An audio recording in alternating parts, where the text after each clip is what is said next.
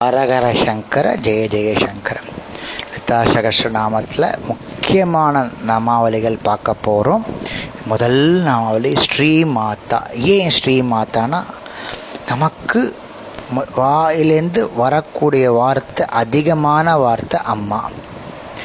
நம்ம அறியாத வரும் எந்த கஷ்டமாக இருக்காலும் சரி எந்த சந்தோஷமாக இருந்தாலும் சரி முதல் வார்த்தை வாயிலேருந்து வருது அம்மா தான் அதுக்கு ஈக்குவல் வேற எதுவுமே கிடையாது.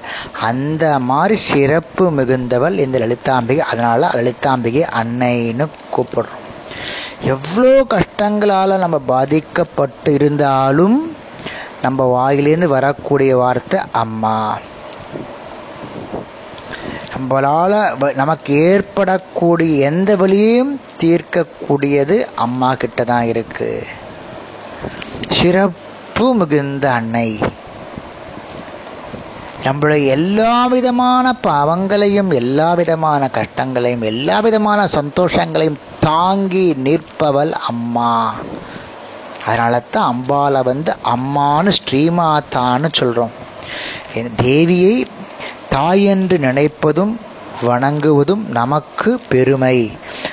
அப்படின்னா என்ன அர்த்தம்? நம்ம ரொம்ப நெருக்கமாக இருக்கோன்னு அர்த்தம். யார்கிட்ட? தேவியிட அம்மானா அம்ப எப்படி நம்ம வீட்டில் அம்மா கிட்ட ரொம்ப பாசத்தோடையும் பரிவோடையும் சேர்ந்து இருக்கோமோ அதே மாதிரி பகவான் பக்தன் வந்து அம்பாள் கிட்ட அம்மா கிட்ட எப்படி ஒருத்தன் சேர்ந்து இருக்கானோ அந்த மாதிரி நெருக்கத்தை ஏற்படுத்திக்கணும். யார்கிட்ட? லலிதாம்பிகை கிட்ட. கோடிக்கணக்கான சக்தி வாய்ந்த நாமங்களிலிருந்து முதன் முதலாக தேர்ந்தெடுத்தது ஸ்ரீ மாதா யாரு? வாக்தேவதைகள். இதனால் அவர்களும் தங்கள் பால் அன்னைக்குள்ள அளவு கடந்த பிரேமத்தையும் கருணையும் நினைவு கூறும் வகையில தான் ஸ்ரீ மாதா அப்படின்னு இந்த எழுத்தாம்பிகை சகசிரநாமத்தை துவங்குறா. மாதான்னு குறிப்பிட்டதுனால எல்லாவற்றையும் ஈன்றவள்னு பொருள். பராம்பொருளில் முத்தொழில்களில் சிருஷ்டி எனப்படும் உற்பத்தியை குறிப்பிடுகிறது.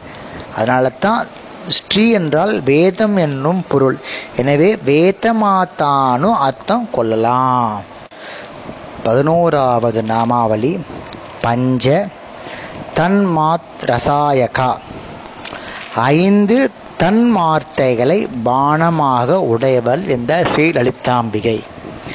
ஐந்து விதமான புஷ்ப அம்புகள் என்ன சொல்கிறான்னா தாமரை செங்கழுநீர் செவ்வல்லி செவ்வாம்பல் மாம்பு. இதில் அஞ்சும் அந்த அஞ்சு மலர்களையும் ஐந்து விதமான புஷ்பங்களை தன் கையில் வச்சிருக்கா.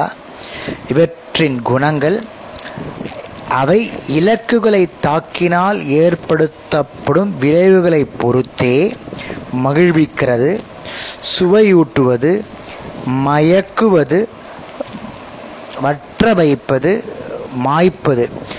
நீங்க என்னென்னலாம் அம்பாளுக்கு பண்ணிட்டு அதுக்கேற்றா அதுக்கேற்ற மாதிரி உங்களுக்கு விளைவுகள் ஏற்படுத்தும். விளைவுகள்லாம் பிரீத்தி ஏற்படுத்தும். அதனால தான் அம்பாள் வந்து பஞ்ச ஜென்ம தன் மாத்திர ராச ராசகயான்னு ஏ- பேர் உண்டு நான் சொல்லியிருந்தேன் இல்லையா இந்த கேஷாதி பாத வர்ணனை. அதாவது நாலாவது ஸ்லோகத்தில் ஆரம்பித்து இருபத்தி ஓராவது ஸ்லோகத்தில் முடிகிறது. ஒவ்வொரு ஸ்லோகத்துலேயும் ரெண்டு ரெண்டு அடி இருக்குது அந்த ரெண்டு ரெண்டு அடியும் ஒவ்வொரு விதமான அம்பாளனுடைய உடல் உறுப்புக்களை பற்றி சொல்கிறது வர்ணிக்கப்படுறது. என்னன்னு நான் சொல்கிறேன் நாலில் ஒன்றா நாலாவது ஸ்லோகத்தை முதலடி. நாலில் ரெண்டுனா நாலாவது ஸ்லோகத்தில் ரெண்டாவது அடி. என்ன ஸ்லோகம் ஆரம்பிக்கிறது எதை பற்றி சொல்கிறேன்னு சொல்கிறேன் அதுக்கப்புறம் உங்களுக்கு முடிஞ்ச முடிஞ்ச உடனே அது சில சில ஸ்லோகத்தை டீட்டெயில்டாக நான் சொல்கிறேன் நாலாவது அதாவது பதிமூணாவது நாமாவளி நாலாவது ஸ்லோகத்தில் முதலடி.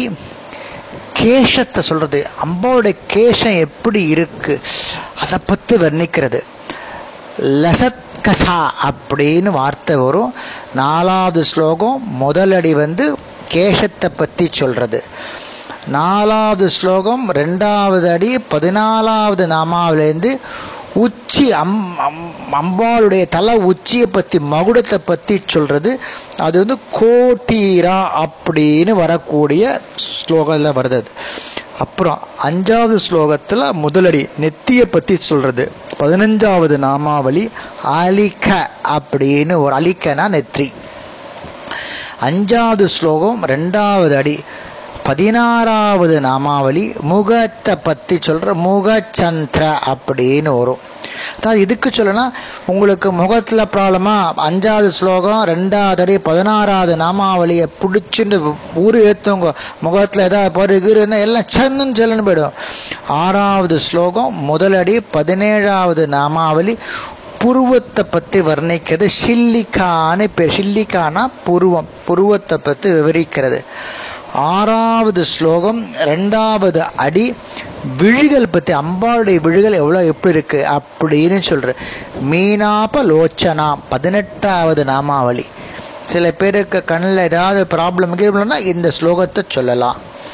ஏழாவது ஸ்லோகம் முதல் அடி பத்தொம்போதாவது நாமாவளி மூக்கை பற்றி சொல்கிறது நாஷதண்டா மூக்கை பற்ற வர்ணிக்கிறது. ஏழாவது ஸ்லோகம் ரெண்டாவது அடி நாஷி ஆபரணம். இருபதாவது ஸ்லோகம் நாஷாபரணம். நாசி தொப்பில பற்றி சொல்ற நாசின மூக்கை பற்றி சொல்கிறது எட்டாவது ஸ்லோகம் முதல் அடி இருபத்தி ஓராவது நாமாவளி காதுகளை பற்றி சொல் கர்ணபூரா அப்படின்னு. எட்டாவது ஸ்லோகம் ரெண்டாவது அடி இருபத்தி ரெண்டாவது நாமாவளி காதணி அம்பாள் போட்டுன்ற காதனியை பற்றி சொல்ல தாடங்கான்னு வரும். ஒன்பதாவது ஸ்லோகம் முதல் அடி இருபத்தி மூணாவது நாமாவளி அம்பாளுடைய கர்ணத்தை விவரிக்கிற கபோலா அப்படின்னு நாமாவளி அப்படின்னு வரும். ஒன்பதாவது ஸ்லோகம் ரெண்டாவது அடி இருபத்தி நாலாவது நாமாவளி ரதனச்சா அப்படின்னா அம்பாளுடைய உதட்ட வர்ணிக்கப்படுறது. பத்தாவது ஸ்லோகம் முதல் அடி இருபத்தஞ்சாவது நாமாவளி பிஜா பற்கள் அப்படின்னு அதை பற்றி விவரிக்கிறது. பத்தாவது ஸ்லோகம் ரெண்டாவது நாமாவளி இருபத்தி ஆறாவது பத்தாவது ஸ்லோகம் ரெண்டாவது அடி இருபத்தி ஆறாவது நாமாவளி மோத்த அம்பாளுடைய வாயை பற்றி பேசுகிறது பதினோராவது ஸ்லோகம் முதல் அடி சல்லாப பேசுறது எப்படி உரையாடல் இருபத்தி ஏழாவது நாமாவளி. பதினோராவது ஸ்லோகம் ரெண்டாவது அடி இருபத்தி எட்டாவது நாமாவளி மிக மிக உயர்ந்தது. நளின புன்னகை மந்தகாச புன்னகை பற்றி சொல்லுது மந்தஸ்மிதா. பனிரெண்டாவது ஸ்லோகம் முதல் அடி இருபத்தி ஒன்பதாவது நாமாவளி ஷிப்புக்க அதாவது அம்பாளுடைய தாழைய வர்ணிக்கப்படுறது.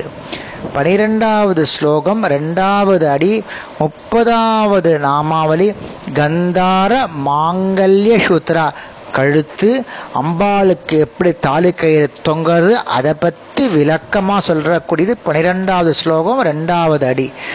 பதிமூணாவது ஸ்லோகம் முதலடி முப்பத்தி ஓராவது நாமாவளி புஜ அப்படின்னு சொல்கிறது கைகளை பற்றி வர்ணிக்கிறது. பதிமூணாவது ஸ்லோகம் ரெண்டாவது அடியில் வந்து ஹாரம் அம்பாள் அழிஞ்சிக்கிற ஆர ஹாரத்தை பற்றி சொல்கிறது கிரவேயா அப்படின்னு சொல்கிறது பதினாலாவது ஸ்லோகத்தில் முதலடி முப்பத்தி மூணாவது அம்பாளுடைய உடம்பை பற்றி வர்ணிக்கிறது ஸ்தனி. பதினாலாவது ஸ்லோகம் ரெண்டாவது அடி நாபியாலவாலா ரோமாலே அம்பாளுடைய தொப்புள் குடியையும் அம்பாளுடைய உடல் இருக்கிற முடியை பற்றியும் விவரிக்கிறது. பதினாலாவது ஸ்லோகம் ரெண்டாவது அடி. பதினஞ்சாவது ஸ்லோகம் முதல் அடி மத்தியமா அம்பாளுடைய இடுப்பு பகுதியை வர்ணிக்கிறது. பதினஞ்சாவது ஸ்லோகம் ரெண்டாவது அடி மத்திய வயிற்று பகுதியை பற்றி சொல்கிறது பதினாறாவது ஸ்லோகம் முதல் அடி அம்பாளுடைய ஆடைய இடையிலுள்ள ஆடைய கடி வஸ்திரத்தை பற்றி சொல்கிறது பதினாறாவது ஸ்லோகம் ரெண்டாவது அடி அம்பாளுடைய சிற்றுடையை பற்றி ரக்ஷணனா சிற்றுடை என்பது சிற்றுடையை பற்றி சொல்கிறது பதினேழாவது ஸ்லோகம் பதினேழாவது ஸ்லோகம் முதலடி ஊருத்வியா அம்பாளுடைய தொடைப்பகுதி. இங்கு ரொம்ப ரகசியம் காக்கப்பட்டது. இந்த பதினேழாவது இந்த இந்த ஸ்லோகம் வரைச்சு உங்களுக்கு சொல்ல ஊருத்வயா ரகசியத்தின் ரகசியம் காக்கப்பட்ட இடம். பதினேழாவது ஸ்லோகம் ரெண்டாவது அடி ஜானுனா முழங்காலை பற்றி முழங்கால் யாருக்கா வள்ளி வந்தனா பதினேழாவது ஸ்லோகம் ரெண்டாவது அடி ஊர் ஏற்றுங்கோ முழங்காலெல்லாம் போயே போடும். பதினெட்டாவது ஸ்லோகம் முதலடி ஜங்கிகா முன்னங்கால் பற்றி வர்ணிக்கிறது. பதினெட்டாவது ஸ்லோகம் ரெண்டாவது அடி குல்ஃபான கணுக்கால்களை பற்றி சொல்கிறது ரொம்ப அருமையாக இருக்கும். இப்போ கணுக்கால்களை பற்றி சொல்கிறது பதினெட்டாவது ஸ்லோகம் ரெண்டாவது ரெண்டு வருது அங்கே. பாதத்தினுடைய வளைவையும் சொல்கிறது கணுக்கால்களை பற்றியும் சொல்கிறது பாதத்தினுடைய வளைவை பற்றியும் சொல்ல பிரபதா. பத்தொம்போதாவது ஸ்லோகம் முதலடி அம்பாளுடைய நகங்களை பற்றி வர்ணிக்கிறது. பத்தொம்போதாவது ஸ்லோகம் ரெண்டாவது அடி அம்பாளுடைய இரண்டு பாதத்தை பற்றி வர்ணிக்கிறார். பதத்பயா அப்படின்னு பேர். இருபதாவது ஸ்லோகம் முதலடி அம்பாள் அணிஞ்சின்றிருக்கிற கொலுஷு ஸ்ரீபத மஞ்சிர பாதத்தினுடைய சலங்கையை பற்றி வர்ணிக்கிறது. இருபதாவது ஸ்லோகம் ரெண்டாவது அடி அம்பாளுடைய நடை கமனா அதை பற்றி வர்ணிக்கிறது. இருபதாவது ஸ்லோகம் மூணாவது அடி அம்பாளுடைய லாவண்யத்தை பற்றி எழில் அம்பாளுடைய அழகை பற்றி வர்ணிக்கிறது. இருபத்தி ஓராவது ஸ்லோகம் இல்லை முதல் அடியில் அம்பாளுடைய நிறம் அருணா அப்படின்னு விவரிக்கிறது. இருபத்தி ஓராவது ஸ்லோகம் முதல் அடி ஐம்பதாவது நாமாவளி. அவத்தை அங்க ஊனமில்லாத அம்பாளுடைய வர்ண உடம்பத்தை உடம்பை பற்றி வர்ணிக்கிறது. இருபத்தி ஓராவது ஸ்லோகம் ரெண்டாவது அடி சிவ காமேஷ வரங்கதஸ்தா அர்த்தநாதீஸ்வராரிக்க அம்பாலை இப்போ முதல்லேன்னு சொல்லி வச்சு இப்போ சிவனையும் அம்பாலையும் இணைக்கிறா. அப்புறம் அடுத்தது பாருங்கள் என்னை சுட்டு இருபத்தி ஒன்றில் இருபத்தி ரெண்டா இருபத்தி ஓராவது ஸ்லோகத்து ரெண்டாவில் ஐம்பத்தி நாலாவது சி சுவாதீன வல்லபா தனித்து இயங்கு முதல் ஸ்லோ முதல்ல சேர்ந்து இருக்கா அடுத்து தனித்து இவ்வளவு அருமையான விசேஷங்கள் அடங்கியது இந்த கேஷாதி பாத வர்ணனை ரசிக்கணும். ரசிக்கணும் ரசிக்கணும். அதுலேருந்து உங்களுக்கு முக்கியமானது சொல்கிறேன் கிட்டத்தட்ட நிறைய ஸ்லோகம் கிட்டத்தட்ட இதில் வந்து இந்த ஸ்லோகத்துலேயே ஒரு நாற்பது ஐம்பது ஸ்லோகம் வந்துடும் முப்பது நாற்பது ஸ்லோகம் வந்துடும் இந்த கேஷாதிபதம்.